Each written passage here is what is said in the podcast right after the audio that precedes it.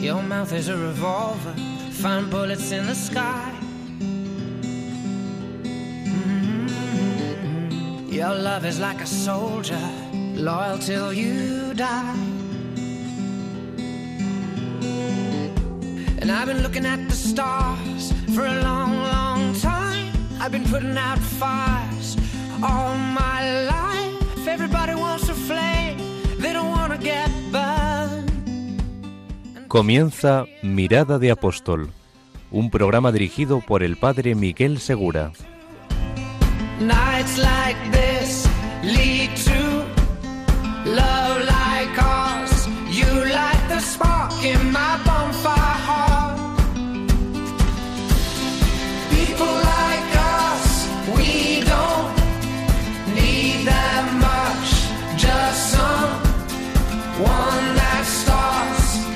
Muy buenas noches, bienvenidos a este domingo, porque sigue siendo domingo, el día en que cambió todo, el día en que Jesucristo resucitó, y también era domingo el día en que el Espíritu Santo llenó los corazones de los apóstoles y les convirtió en misioneros para todo el mundo.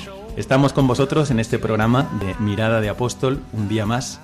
Como sabéis, este programa lo que busca es hacer natural lo que debería ser natural para nosotros, la dimensión apostólica de cada bautizado.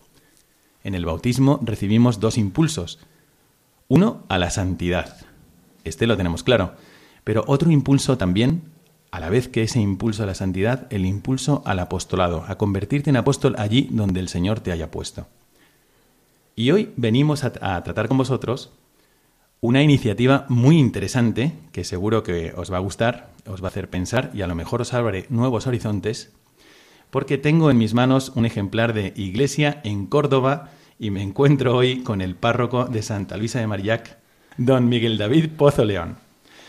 Eh, muy buenas noches, don Miguel David. Hola, buenas noches. Vamos a profundizar en una iniciativa muy interesante que ocupa la primera página de esta publicación, Iglesia en Córdoba, y que se llama Proyecto Puerta Verde. Quedaos con nosotros y enseguida trataremos con don Miguel David en qué consiste este interesantísimo proyecto.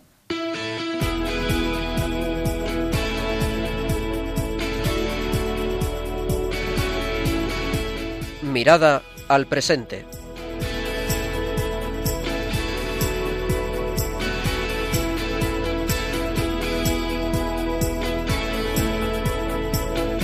Muy buenas noches a todos y estamos ahora en esta mirada al presente para saber quién está con nosotros en el estudio hoy. Hoy estamos emitiendo desde Córdoba y concretamente desde el polígono del Guadalquivir. Don Miguel David Pozo León. Don Miguel David, muy buenas noches. Buenas noches. Estamos otra vez en su parroquia, pero hay seguramente oyentes que no han estado con nosotros en el programa anterior y no recuerdan o no saben todavía quién es usted. Así que me gustaría preguntarle, en primer lugar, ¿desde cuándo es sacerdote? Pues estoy en el año en el que hago mis 25 lustros de apóstol. El día de la Virgen del Carmen, si Dios quiere, celebraré mis bodas de plata de, de sacerdote. 25 años sirviendo al Señor en una viña muy amplia, en unos retos importantes, pero con un denominador común de estar abierto a lo que Dios me vaya pidiendo. Qué maravilla. Y no ha estado siempre en esta parroquia desde donde estamos emitiendo, desde Santa Luisa de Marillac, sino que antes ha estado, si no recuerdo mal, en Baena.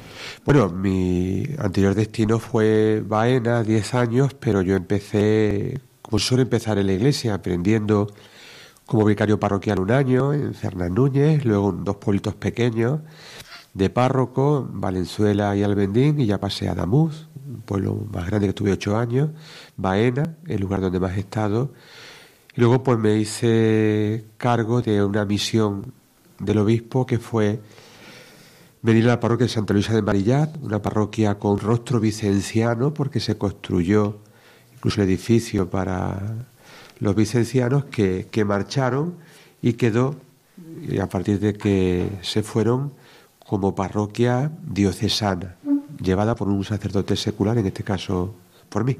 Para quienes estamos en Córdoba, nos encontramos hoy durante esta semana nos encontramos en la portada de esta publicación Iglesia en Córdoba una puerta verde. Resulta que se dedica un artículo amplio a un proyecto de esta parroquia de Santa Luisa de María que me gustaría preguntarle a don Miguel David, pues en qué consiste así, a, vuelo de pájaro, a grandes trazos, en qué consiste este proyecto y enseguida volvemos sobre el ambiente de la parroquia y cómo ha nacido. Don Miguel David. La portada de la revista con la puerta verde lo dice, el sueño abierto a la esperanza.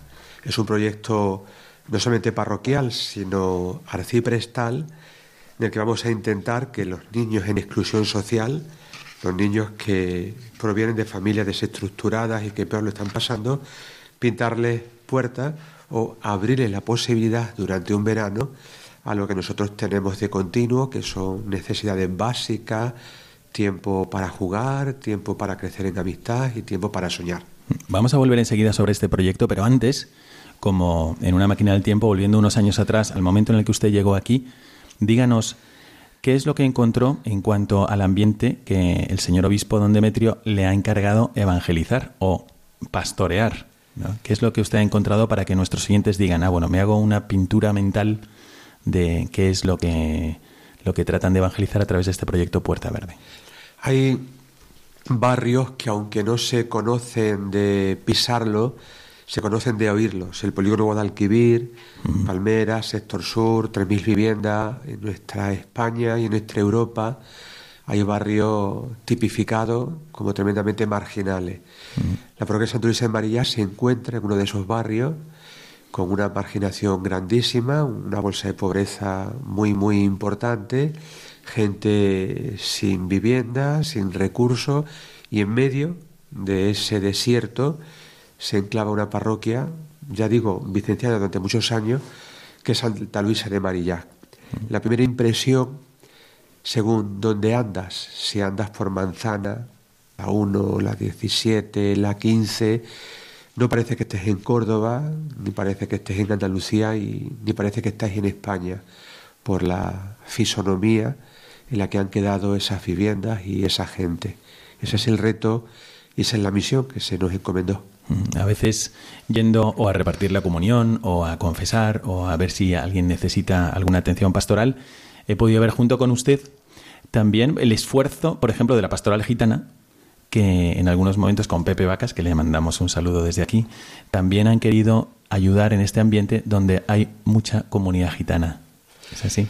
Sí, ellos tienen la pastoral gitana no encardinada en esta parroquia en este barrio, sino un poquito más al lado en el sector sur, pero yo colaboro con ellos y ellos vienen aquí. Tenemos algunas celebraciones porque estamos intentando que, que su seguir a Cristo desde su ser gitano lo vean como una posibilidad, no solamente el culto del que pertenece la mayoría de los que están aquí o simplemente la indiferencia o la increencia, ¿no? También como un eco de su canto y su pastoral estamos intentando que llegue aquí. Y también sé que usted desde aquí, desde la parroquia, también por todo lo que había hecho la comunidad vicenciana y continúa haciendo a través de las hermanas, em, pues hay una grandísima atención social de Cáritas y además de esto, sé que usted está muy comprometido en crear una comunidad parroquial de oración. ¿Nos puede comentar cuál ha sido esta, este esfuerzo suyo y cómo, por una parte, es muy loable todo lo que se hace desde el punto de vista de la caridad, pero hay que añadir además esta, este esfuerzo por lograr la relación con Dios. Claro, es que la caridad no es solamente ni debe ser nunca la asistencia, que no solamente es necesaria, sino urgente en muchos casos y en muchas familias. La caridad es evangelizar. Entonces entendemos que la mejor forma de hacer misión y de ser apóstoles es dar a Dios. Dar a Dios a través del reparto de frutas, dar a Dios a través de las visitas a las casas, dar a Dios a través de la, del pago de cualquier urgencia, de un acompañamiento en una enfermedad, en un hospital, pero siempre venimos desde Dios y no imponemos pero si intentamos con nuestra forma de hacer y de amar al pobre transparentar a Dios. Eso es nuestro milagro. No tenemos recursos, no tenemos personas, pero tenemos fe. No tengo ni oro ni plata, decían los apóstoles, en nombre de Jesús Nazareno, echa a andar. Y nosotros andamos mucho, andamos mucho y por muchos rincones increíbles de este polígono que serían dignos de, de un titular, de una película, de un cuadro para ver porque son espantosos. Es espantoso el dolor, es espantosa la soledad, es espantosa el hambre, es espantosa la no vivienda y eso ocurre en el año 2019 y en una geografía como la nuestra. Eso humanamente tendría un final, no se puede mantener. Cristianamente se convierte en el reto diario de apóstoles que convencidos de que Dios nos necesita, andamos, pisamos el suelo, pero tocamos los corazones. Más adelante voy a preguntarle sobre estas formas, cómo está acercándose, llegando a las manzanas, visitando a la gente, etcétera. Pero ahora me gustaría también, por señalar algún rasgo, además de usted, porque es bueno que también que nuestros oyentes sepan a quién están escuchando. Pues sé que usted ha tenido siempre una gran atención pastoral a los jóvenes y que en Vaina pues realmente tenía una comunidad juvenil muy grande y actualmente aquí también no solamente se encarga de la parroquia, sino que sale también a los institutos para poder ser profesor de religión. Díganos un poco cómo era este trabajo suyo en Vaina con los jóvenes, por un lado, y por otro lado, eh, qué es lo que encontró aquí en el ambiente juvenil y qué está tratando de hacer desde también los institutos. Pues hay una diferencia o un escalón, no digo insalvable, pero difícil de subir o de bajar porque te hace daño. En los pueblos aún se mantiene cierta tradición religiosa que hace, si no fácil, sí asequible evangelizar a un joven. Hay otros escalones en los que jóvenes con 16 años no están bautizados, no han hecho la comunión y viven en un ambiente hostil en los que el anuncio del Evangelio no lo han tenido, ni siquiera a través de una clase de religión, porque no han estado. Yo de vaina hablo, hablo siempre como el, gran, como el gran milagro, el milagro de un confesionario que llegamos a traernos uno de la JMJ de Madrid, en el que ningún sábado podía acabarse la cola de jóvenes para confesar antes de empezar la misa. Eso era un milagro, que los jóvenes hiciesen cola para confesar en un mundo en el que ni los mayores descubren la importancia de la confesión. Y eso se traducía, y aquí está, en lo que es un método que, es el de siempre. Me lo preguntaban, pero ¿cómo es posible? ¿Pero qué haces? No hago nada. Lo hace el Señor, y es la conversión. Mm. Tú conviertes a un joven, enamoras a un joven de Cristo, del sagrario y de los sacramentos, tienes un apóstol. No hay nada más que hacer que acompañar. El reto está en que lo descubran. Ese reto, traspasado a esta parroquia, está siendo muy lento, porque el anuncio, siendo el mismo, no tiene el eco de otro sitio, porque este es el sitio. Pero eso no nunca, nunca debe llevar a, la desesperación, al dejar de hacer, todo lo contrario, uno no, no evangeliza por los frutos que tiene, uno siembra porque va de parte de Dios. Yo siembro, siembro, siembro y y sigo sembrando. Y es cierto que salgo a sembrar y salgo a pescar. Los jóvenes no se pescan en las iglesias, los jóvenes no están en la iglesia. En este barrio... De momento. Ahí está. Exacto. En este barrio tampoco se, se puede pastorear en la calle porque son zonas agresivas, algunas peligrosas, hay que buscarlos en otros ambientes, un ambiente a través de la, de la educación, de las clases de religión, que, no vamos a dar catequesis, pero vamos a decir que hay una forma de vivir que consiste en vivir desde Cristo. Y como primer anuncio, a través de una metodología, pues a ellos se les despierta un interés y ya la parroquia y nuestras redes de apostolado se encargan de explicitar e ilusionar y, emocionar a los jóvenes. Marcha misionera, hace un par de semanas. La marcha misionera puede ser que alguno de los oyentes no sepa exactamente qué es y me parece también una cosa muy interesante, surgida de, la iniciativa de un párroco que es usted. Surgió en Baena, hace eh. ocho años en Baena. Exactamente. Y si nos puede explicar un poquito así a, grandes rasgos, ¿qué es la marcha misionera? Sí, la marcha misionera surgió como una forma de que los jóvenes viesen a otros jóvenes, porque al joven quien le emociona y que le normaliza su sí contracorriente en la sociedad que vivimos es otro joven que piensa como él. Una JMJ es fácil de ver. ¿Qué le podíamos ofrecer a su nivel? Una marcha misionera. La de este año han sido 530 jóvenes con un lema. ¿Cuánto de ti? Con el padre Colbe como patrón de esta marcha y su lema. ¿Cuánto de ti? Él dio la vida por un papá y de familia y esposo. Ellos le hemos dicho cuánto de ti, cuánto das de ti a los demás. Les ha emocionado el eslogan. Y, han sido más de 500 jóvenes en la Carlota. Digo que es una de las formas en la que le ofertamos a los jóvenes posibilidad y espacio de hacer algo distinto, pero algo positivo. Mm. Ellos tienen muchas puertas que repiten y que pasan semanalmente el deporte, la play, los amigos, o el alcohol, o el sexo, o la violencia. No todas las puertas por las que pasan son bonitas, pero hay puertas que no se les ponen o posibilidades. Puedes hacer dos cosas, condenarlos porque no están o quererlos y ofrecerles puentes para que estén. Marcha misionera, campamentos, encuentros, formas en las que ellos pueden descubrir a ese Dios, que es el Padre que los quiere y que los necesita. Bueno, 500 jóvenes, imaginaros, 500 jóvenes en una marcha misionera organizados aquí en la diócesis de Córdoba. ¿Y usted ha conseguido llevar jóvenes ya del polígono del Guadalquivir a esta marcha misionera? Sí, todos los años. Este año el... nunca se ven contar las cosas por número, pero es cierto que hemos superado los 40 de aquí del polígono y me parece importante porque de ello muchos se animan para ser monitores de tiempo libre para los proyectos de, este verano para Puerta Verde, ¿no? Hemos hecho un grupo, han venido por aquí, bueno, eh, una forma de, que vayan entrando. Tenemos aquí una frase que ha señalado en Iglesia en Córdoba que dice dos meses en la calle sin ocupación y a veces sin alimento, sin alimento que tener, es demasiado tiempo. Estamos hablando de dos meses en la calle sin ocupación y sin alimento. ¿Es esta la situación general del barrio? Claro, ¿qué hace un niño en verano cuando las actividades extraescolares desaparecen, los comedores de los coles no están y no tienen dinero para ir a una piscina pública? Son dos meses en la calle pasando necesidad. ¿Qué da la calle? El espacio positivo, pues da cultura, da juegos, da talleres, en zonas donde hay droga, donde hay marginación, ¿qué da? Pues posibilidad de trapichear, posibilidad de robar, de juntarte con otro para ir a robar, todo lo malo que da el mundo del que está el diablo. Usted cuida y ampara en la parroquia también un proyecto que se llama Creciendo Juntos con las Hijas de la Caridad, eh, con las que hace muchísimas actividades. Y quisiera preguntarle un pequeño apunte de qué es esto Creciendo Juntos.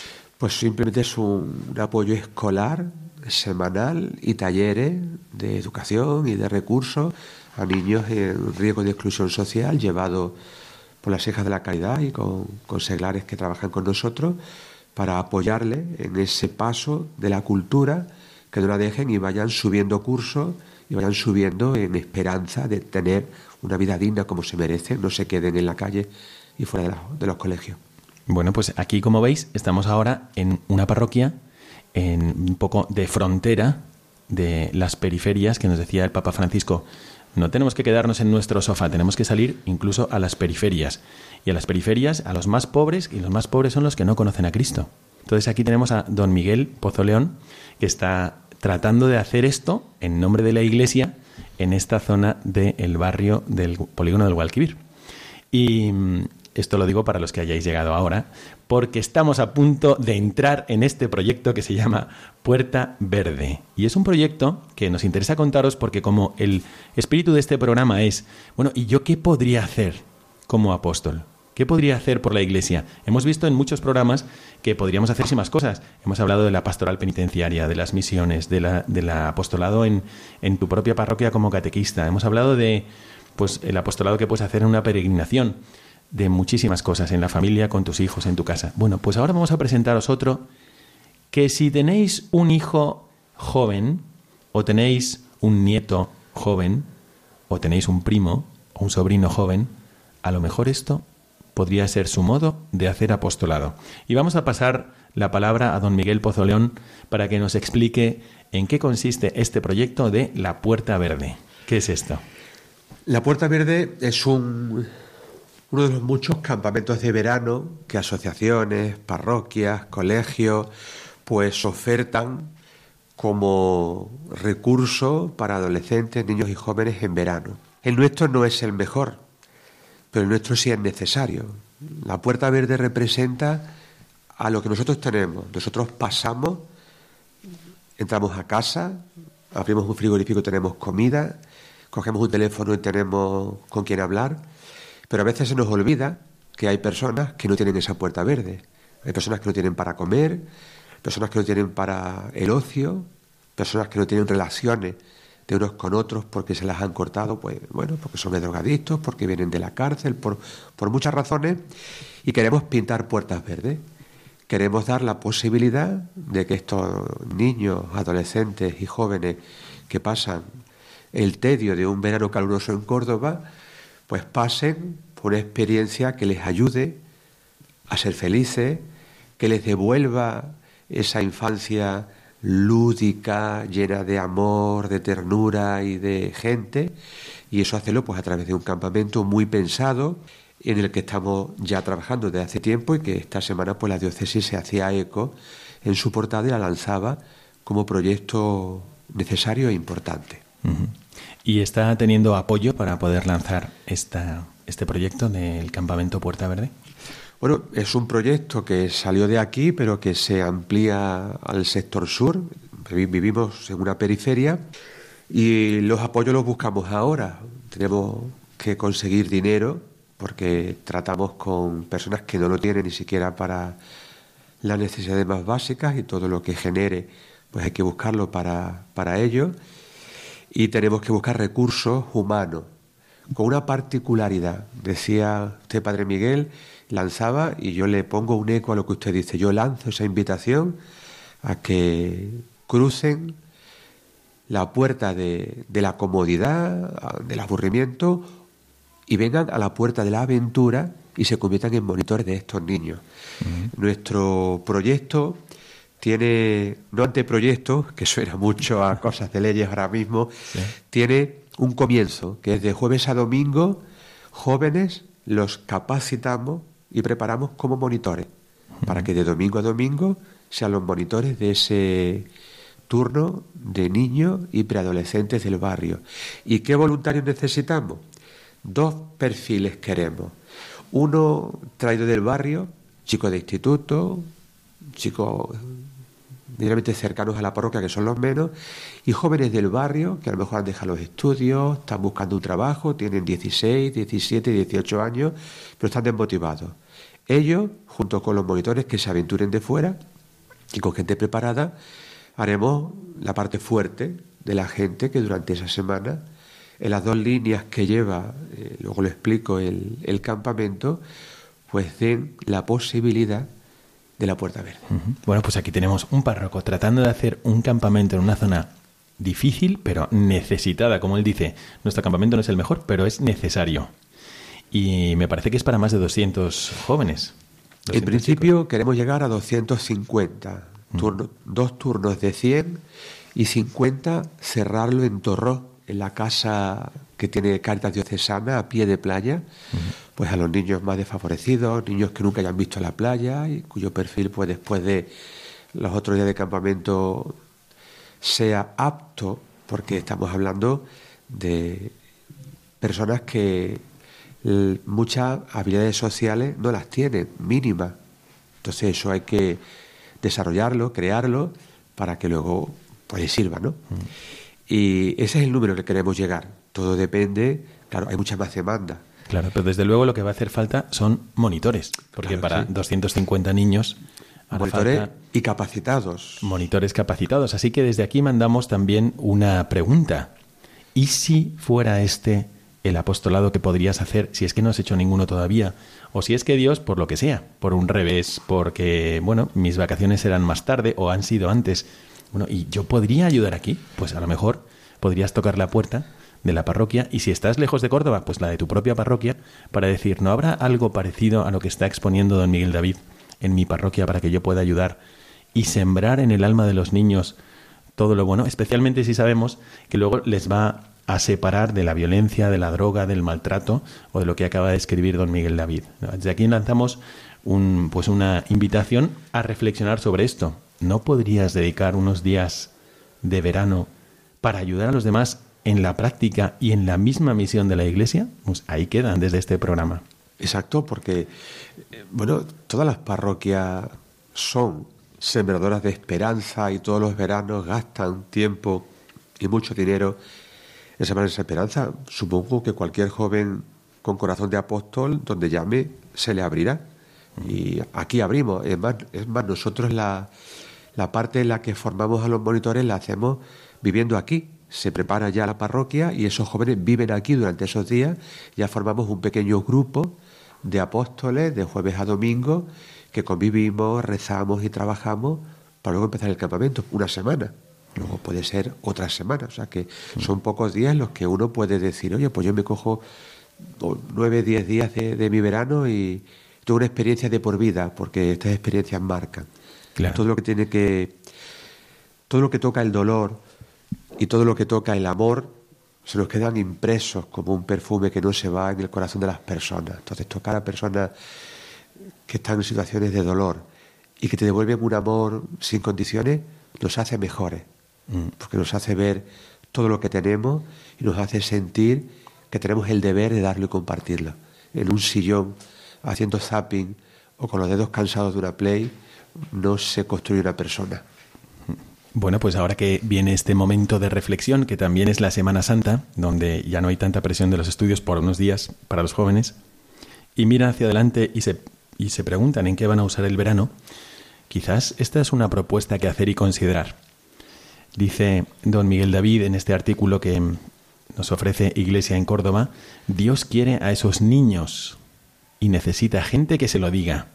Y yo personalmente soy testigo de esto hay mucha gente que, por desgracia, no ha tenido nadie que se lo diga, o bien de familias muy desestructuradas, o más bien lo que las seguridades que han quedado en su corazón es que no valen tanto, o no tienen tanta importancia para los demás, no han tenido un padre que les quiera, o, o su madre no tiene tiempo para ellos.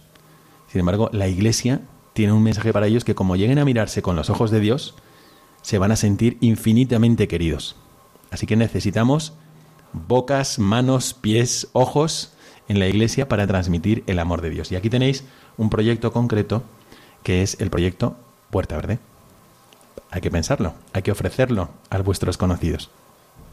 Y como decía don Miguel David, no solamente es esta parroquia, sino que en toda la iglesia, en muchísimas parroquias, estarán haciendo y estarán preguntándose delante del sagrario, ¿qué más podemos hacer para llevar el mensaje del amor de Dios a los que todavía no lo han conocido? A mí me entusiasma pensar que es el Espíritu Santo el que te ha hecho sintonizar la radio, escuchar a este párroco, escuchar este mensaje y a lo mejor sembrar un deseo. Porque como dice esta frase que tantas veces hemos repetido, ¿tomas algo para ser feliz? Sí, decisiones. Hay que tomar buenas decisiones. Muy bien, bueno, pues vamos concluyendo. No sé si don Miguel David quiere decir alguna cosa más sobre este proyecto de Puerta Verde o pedir oraciones, porque enseguida vamos a tratar con vosotros algunas actitudes muy importantes para mm, participar en proyectos, en este proyecto o en proyectos como este.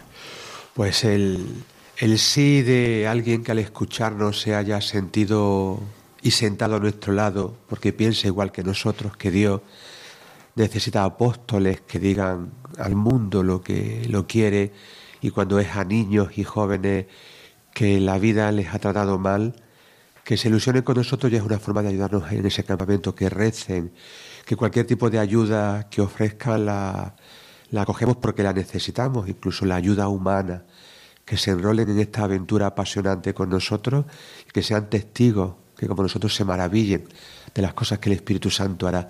Yo le decía al señor obispo cuando le proponía el, el proyecto del campamento Puerta Verde le decía, mire padre, pienso que este campamento van a ser las tinajas donde Dios va a hacer el milagro en el barrio. Las tinajas donde Dios va a hacer el milagro, porque niños que convivan, que se sientan queridos, cuidados, porque todo el campamento va desde la parte lúdica, juego, juego y juego pensado para transmitir, transmitir lo que decimos, exposición a riesgo, lo que, lo que está mal, lo que les hace bien, pero desde lo lúdico, desde lo agradable, desde la fiesta, está, todo haciéndose, pensándose así. Pues esos niños que, que le das eso luego van a querer más. Y ese más va en el envoltorio de un Dios que está detrás y delante y que le vamos a ir explicando luego, ¿no? Por eso las tinajas en las que Dios hará un gran milagro en este barrio. Bueno, pues vamos a encomendarle muchísimo, don Miguel David, y también nos pedimos a todos oraciones por este proyecto que, mm, que funciona como la sístole y la diástole. O sea, tenemos que, es verdad, que primero hay que formar a estos voluntarios, como tiene pensado Miguel David, sístole y boom, diástole, porque va a llegar a todos los niños que participen y ojalá sean esos 250 niños que puedan llegar incluso, algunos de ellos no conocen el mar, pues van a conocer el mar y junto con el mar físico van a conocer también el mar del amor de Dios que ofrece la Iglesia. Quedaos con nosotros y pasamos enseguida a la segunda parte de nuestro programa, esta mirada al magisterio.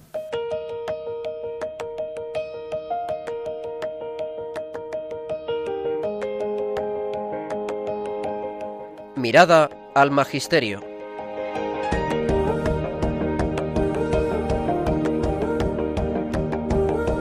Como siempre, ya sabéis que dirigimos nuestra mirada al magisterio de la Iglesia porque el magisterio es como una interpretación, un acercamiento de lo que nos pide Jesucristo y nos ofrece Jesucristo en el Evangelio y que viene para enriquecer nuestras vidas. La propuesta del Evangelio siempre es positiva para nosotros. Bueno, pues hoy hemos seleccionado, dado que estamos en la parroquia de Santa Luisa de Marillac, en el polígono del Guadalquivir en Córdoba, hemos seleccionado un texto de adyentes, que significa hacia los gentiles. Porque es verdad que en el polígono del Guadalquivir hay católicos, los hay, pero hay mucha gente por evangelizar, como nos estaba contando don Miguel David Pozo León, párroco de la parroquia de Santa Luisa de Marillac.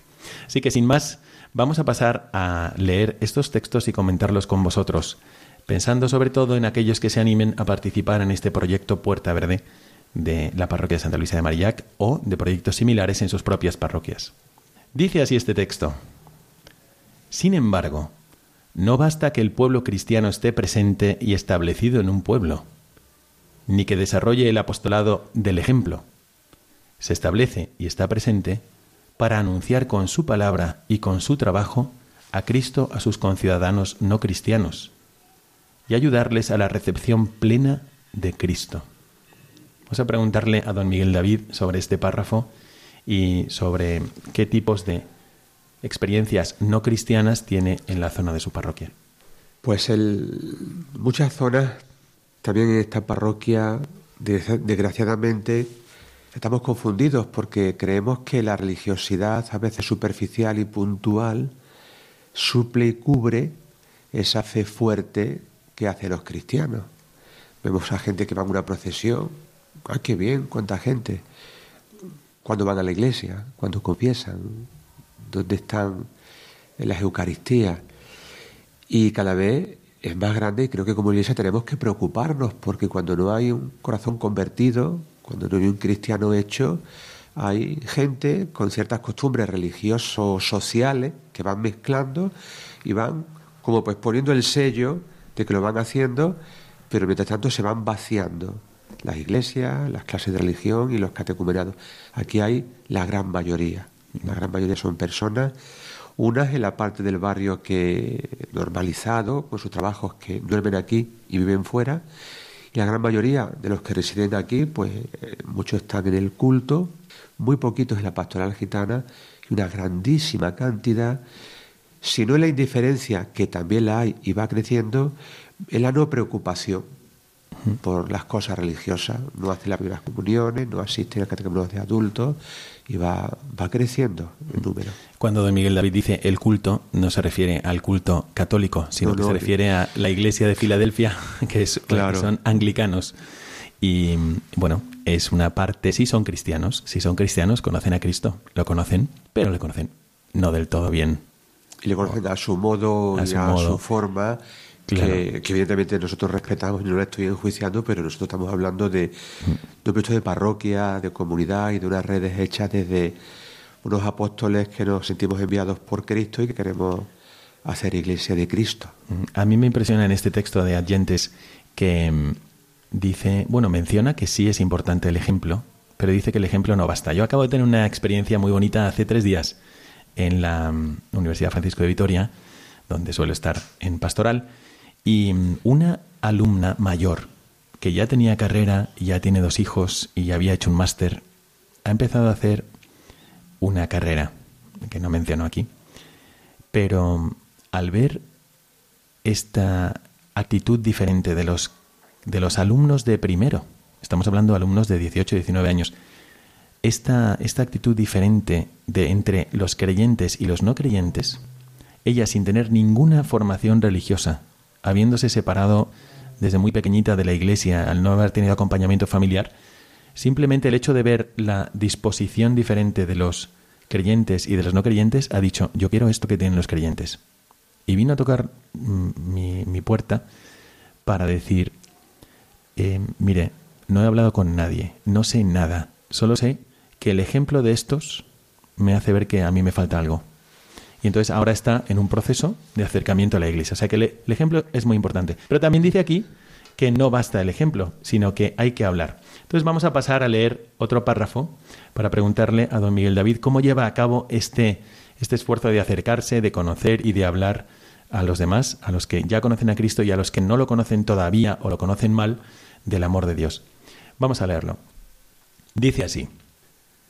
Ahora bien, para el desarrollo de la comunidad cristiana son necesarios varios ministerios que todos deben favorecer y cultivar diligentemente, con la vocación que se suscita entre la misma congregación de los fieles, entre los que se encuentran, y dice, las funciones de los sacerdotes, de los diáconos, de los catequistas, de la acción católica, etc.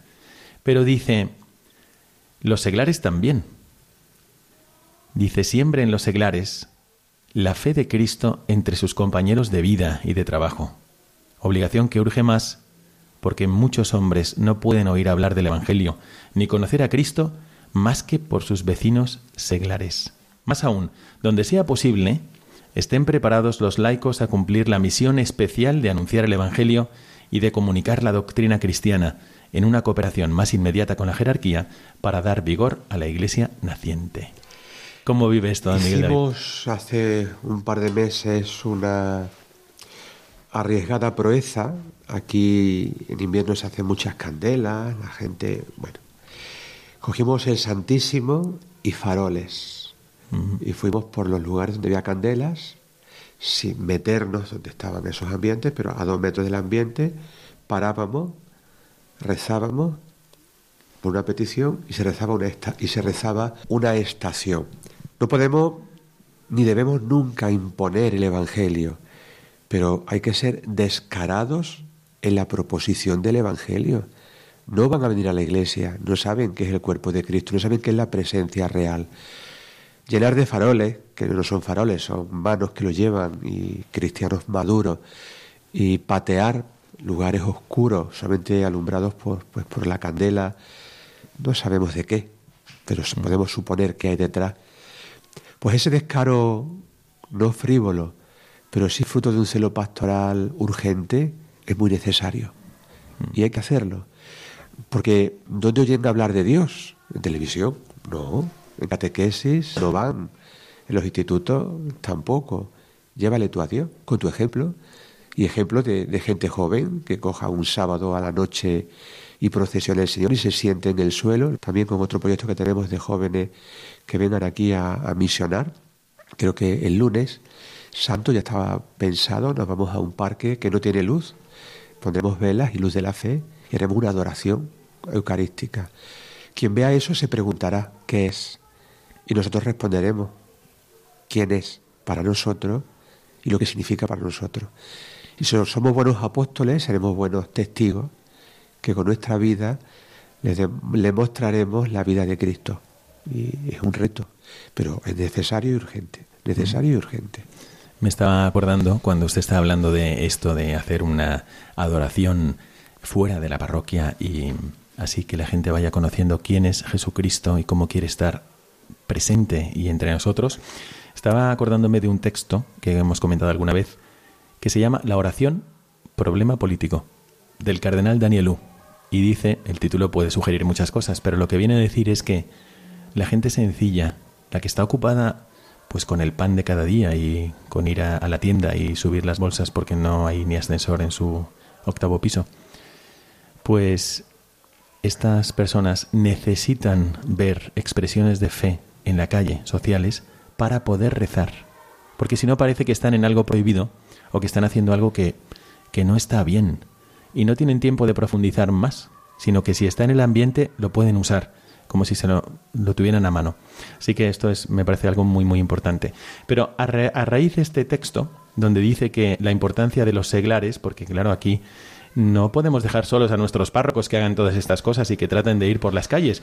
a raíz de esto, la importancia de los seglares que nos señala el decreto Adyentes, Quisiera preguntarle a don Miguel David si usted cuenta con el apoyo de estos seglares comprometidos o que van aprendiendo poco a poco cómo hacer presente a la iglesia también entre las calles. Hay un voluntariado fuerte de personas que participan conmigo que abrimos las puertas de las casas, si entramos a las casas de las personas, entran conmigo en la primera visita, yo llamo que son dos ángeles, y a una familia desestructurada, eh, les nos reciben y, les hablamos y a partir de ahí empezamos a trabajar con ellos. Y ya pues a dos personas los van visitando semanal, quincenal, según el, tipo de familia, ¿no?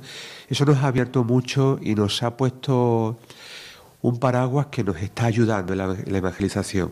Digo paraguas porque a veces en estos barrios llueven piedras. a los templos, a las procesiones o a las personas. Ese paraguas que lleva debajo a un sacerdote, bueno, pues con mucho pecado, pero con mucha pasión por anunciar el Evangelio, rodeado de gente apasionada con su fe, pues está haciendo de eco y la gente nos recibe bien. Ah, pues vienen, ah, pues aquí. Y eso está allanando el camino gracias al tesón y a la valentía de muchos seglares, no de esta parroquia solamente, es más la mayoría de fuera y voluntarios que están saliendo, como decía el Papa, a, la a las periferias.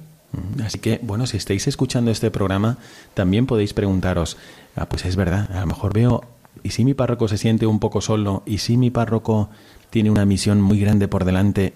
¿No será que yo tengo cabida en esta misión y puedo ayudarle de alguna forma? Por ejemplo, esta misma actividad, esta misma iniciativa que decía don Miguel David, que según entiendo, usted mismo va con dos personas, ¿no? Y por turnos, Dos personas, mochila y aceite. La primera visita que hacemos, yo voy siempre con una mochila, es como cuando tú vas a visitar a una familia, pues llevas una flor, unos bombones, y es que que sean pobres no quiere decir que su trato tenga que ser distinto. Entonces, como vamos a visitarlo, pues llevamos, como hace la gente educada y cariñosa, llevamos un regalo, pero llevamos el regalo por necesario, aceite. Siempre vamos con aceite y esas personas. ¡Qué maravilla! Y a partir de ahí ellos empiezan su aventura. Esas personas cogen una relación de ayuda que les salva de muchas cosas, porque a veces que recursos sociales ya quedan cortos para las necesidades que tienen. Y sobre todo el amor y el acompañamiento de una pareja que cada semana les llama y les visita les, da mucho. Bueno, pues aquí vamos a terminar de comentar este párrafo del decreto adyentes eh, muy sencillamente, pero seguro que nos abre alguna actitud o a amparar con nuestras oraciones las iniciativas que se desarrollan en tantas parroquias, instituciones y ámbitos de la Iglesia o de las misiones. Dice así, Cristo Jesús fue enviado al mundo como verdadero mediador entre Dios y los hombres. El Hijo del Hombre no vino a ser servido, sino a servir y a dar su vida para redención de muchos, es decir, de todos. Los santos padres proclaman constantemente que no está sanado lo que no ha sido asumido por Cristo, pero tomó la naturaleza humana íntegra, cual se encuentra en nosotros, miserables y pobres, a excepción del pecado. De sí mismo afirmó Cristo, a quien el Padre santificó y envió al mundo, el Espíritu del Señor está sobre mí porque me ungió, y me envió a evangelizar a los pobres, a sanar a los contritos de corazón, a predicar a los cautivos la libertad y a los ciegos la recuperación de la vista. Así que Aquí nos recuerda este decreto adyentes que Cristo ha venido a buscar y salvar lo que estaba perdido, pero que ha sido enviado por el Padre. Nosotros no vamos de motu propio, nosotros vamos de parte de nuestro Padre. Cuando empezamos una visita, vamos siempre a la iglesia y nos ponemos a los pies de la Virgen María. Y siempre rezamos por dos cosas. Yo doy gracias por los apóstoles que conmigo van a ir a la calle y luego junto con esos apóstoles rezamos por aquellos que están en la calle y vamos a visitar. Y nos va bien. La Virgen tendrá un manto muy grande porque siempre bajo ese manto entramos, nos escuchan, nos dejan quererlo, nos dejan ayudarlo y se está enderezando y encaminando y dibujando muchas sonrisas gracias a esa pastoral. Creo que la Virgen tiene mucho que ver con eso. Aquí desde la Casa de la Virgen le pedimos también que nos bendiga y que aliente mucho a don Miguel David y a tantos otros párrocos que tratan de evangelizar en estos ambientes. Y simplemente traigo a colación una imagen que se me ha quedado grabada porque don Miguel David pone mucho énfasis en esto de he venido a servir y lo hace el jueves santo cuando tiene que lavar los pies a estos apóstoles. Pero no se hace de forma normal, sino que se caracterizan como apóstoles y don Miguel David como Jesucristo y entonces va lavando los pies uno a uno y te hace pensar en esa actitud de Cristo, como podríamos preguntarnos en este jueves santo, ¿qué quiere Cristo que me quede claro? Cuando hace este gesto, ¿qué quiere Cristo que me quede claro? ¿Cómo ha venido no solamente a arrodillarse delante de mí, sino también a tomar mis pecados en su alma, que es ese paño donde recoge la suciedad de nuestro corazón, pero nos deja limpios por ese servicio, ¿no? Y nos inspira para hacer también nosotros lo mismo. No tenemos que ir a lugares que sean impolutos, sino que tenemos que ir a recoger la suciedad de los pecados y a dejar a nuestros hermanos limpios, llevándoles el amor de Dios y la gracia de Cristo. Así hemos llegado al final de nuestra segunda parte del programa que se llama Mirada al Magisterio, pero quedaos con nosotros que os vamos a dar unos consejos de cara al futuro en nuestra última parte.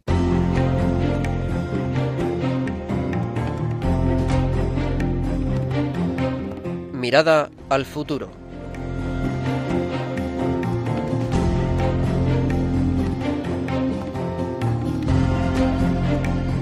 Estamos aterrizando ya en el programa en nuestra mirada al futuro y es, pensadlo bien, un momento donde se hacen concreción nuestras convicciones. Al final, hacer de nuestras convicciones verdaderas decisiones es lo que buscamos. Porque si no, ¿de qué te sirve tener convicciones si no se concretan en la vida? Bueno, pues estamos ahora hablando con vosotros de una posibilidad de apostolado, de tener esta mirada de apóstol también cuando veas el verano de los jóvenes, de tus hijos, de tus nietos, de tus sobrinos, o el tuyo propio si eres joven. Hoy hemos tratado con don Miguel David de esta posibilidad de ayudar como, como monitor en un campamento para niños en necesidad. ¿No podrías ser tú ese chico? Vamos a darle la palabra a don Miguel David para que nos oriente un poco sobre las actitudes y, y bueno, nos aclare si esto sería una posibilidad o no, el ofrecer este tiempo de verano para trabajar como monitor en un voluntariado o en un campamento. Toda la iglesia, todas las organizaciones llenan el verano de voluntariados. Una ONG, una iglesia. Nosotros no somos una ONG, nosotros somos cristianos y ofrecemos un voluntariado en cristiano. Cualquier parroquia que un joven llame, un joven siempre es ilusión para un sacerdote. Una parroquia en la que llegue unas manos jóvenes el cura tendrá mil aventuras que darle para que repase en esos días. Y nosotros esos días ofrecemos, ofertamos, acogemos e ilusionamos a algún joven que se quiera animar y nos pregunte cómo puede convertirse en ese monitor que sepa dibujar puertas verdes, que sea capaz en pocos días de dibujar sonrisas, espacios de felicidad, de risa en niños y adolescentes en exclusión social y tenemos un, un guante lanzado. La juventud no es solamente recibir, la juventud tiene que ser siempre dar. Y a veces la sociedad le lanza guantes y retos del tener, del ser, del acaparar, de ir. Pues no, nosotros le damos la posibilidad de que sean ellos los que dan y los que ayuden. Bueno, así que ya sabéis que no os pille el verano de repente diciendo, uy, todavía no he pensado qué es lo que voy a hacer para darle algo de mi tiempo a Cristo. Hay que ser generosos y hay que poner a Dios en tu agenda también. Así que esta es una posibilidad concreta. Vamos a preguntarle a don Miguel David esto concretamente por si hay alguno que dice, bueno, me interesaría, pero realmente en la práctica no sé qué hacer. Bueno, si hubiese algún joven, supongamos, de la misma parroquia, o si hubiese un joven del centro de Córdoba, o del tablero, o de Pozo Blanco que pasa por aquí, o de Écija incluso, ¿qué le aconsejaría a usted? O sea, ¿qué, qué pasos concretos debería dar para participar en este campamento o, si estamos hablando de otra parroquia, posiblemente no en Galicia o en, Cataluña.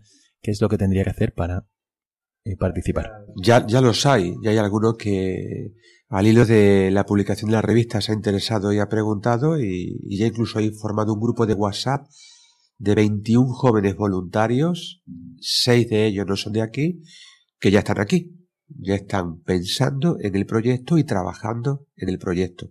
Tan sencillo como ponerse en contacto con la parroquia y nosotros explicarle con más detalle qué y cuándo pueden hacer ese voluntariado y cómo y, agradecerlo de antemano. Nada más que la, la curiosidad por ayudar es una forma de estar, porque es ya una forma de ofrecer una ofrenda a esos niños desde nuestra fe. Mm, bueno, pues desde aquí, desde el programa, a mí me gustaría hacer una simple reflexión que mm, viene en el mismo Evangelio y que a veces nosotros, a lo mejor por costumbre o porque no hemos tenido tiempo de reflexionarlo, se nos pasa. Pero Jesucristo nuestro Señor en el Evangelio era ayudado por muchas personas. En algún momento del Evangelio habla incluso específicamente de las discípulas de Jesús y las nombra. La primera es María Magdalena y la tercera es, la mujer de, de Susa, que era el ministro de Economía de Herodes. Pero habla también de hombres que le seguían, de 72 discípulos que envía, incluso cuando habla Jesucristo, o está Jesucristo está bautizando en otro lugar del Jordán, no donde bautizaba Juan, sino en otro sitio. Dice que Jesucristo mismo no bautizaba, sino sus discípulos. O sea que Jesucristo es tan bueno, es tan generoso, es tan poco protagonista, que incluso en la misión más grande de la historia, la salvación de la humanidad, quiere compartir con nosotros el honor de participar en esta misión. Así que a lo mejor está poniendo en tu corazón el deseo de participar en la misma misión de Jesucristo que es la salvación de las almas. Y lo tienes al ladito, en tu parroquia. Basta que te acerques, que toques la puerta y que digas cómo puedo colaborar. Y la Iglesia te va a recibir con los brazos abiertos. Y si no, aquí está don Miguel David para que te diga que efectivamente vengas a colaborar en un proyecto tan hermoso como el que ha explicado hoy el proyecto Puerta Verde para ayudar a niños necesitados del polígono del Guadalquivir aquí en Córdoba y de todo el sector sur en Córdoba. Por esto terminamos agradeciendo muy cordialmente a don Miguel, don Miguel David Pozo León. Muchas gracias por su presencia en el programa, don Miguel David. Yo a vosotros y vuestro deseo de, de pintar puertas verdes, de pintar evangelio y tener mucho que decir en el mundo de hoy. Nosotros terminamos pidiendo la oración de todos nuestros oyentes por este proyecto, por las parroquias que se encuentran en esta misma situación tratando de evangelizar en un ambiente hostil, puede ser, o, difícil también, y que están tratando de involucrar a toda la Iglesia para que cumplamos con el deseo de Jesucristo de ir a todo el mundo y bautizar en el nombre del Padre y del Hijo y del Espíritu Santo. Así que desde aquí, muchísimas felicidades por todo el trabajo de Miguel David y cuente con nuestras oraciones. Y un servidor, el Padre Miguel Segura, a todos vosotros, os manda la bendición para que Dios bendiga todos los buenos propósitos y deseos que haya hecho surgir durante este programa. Que Dios os bendiga.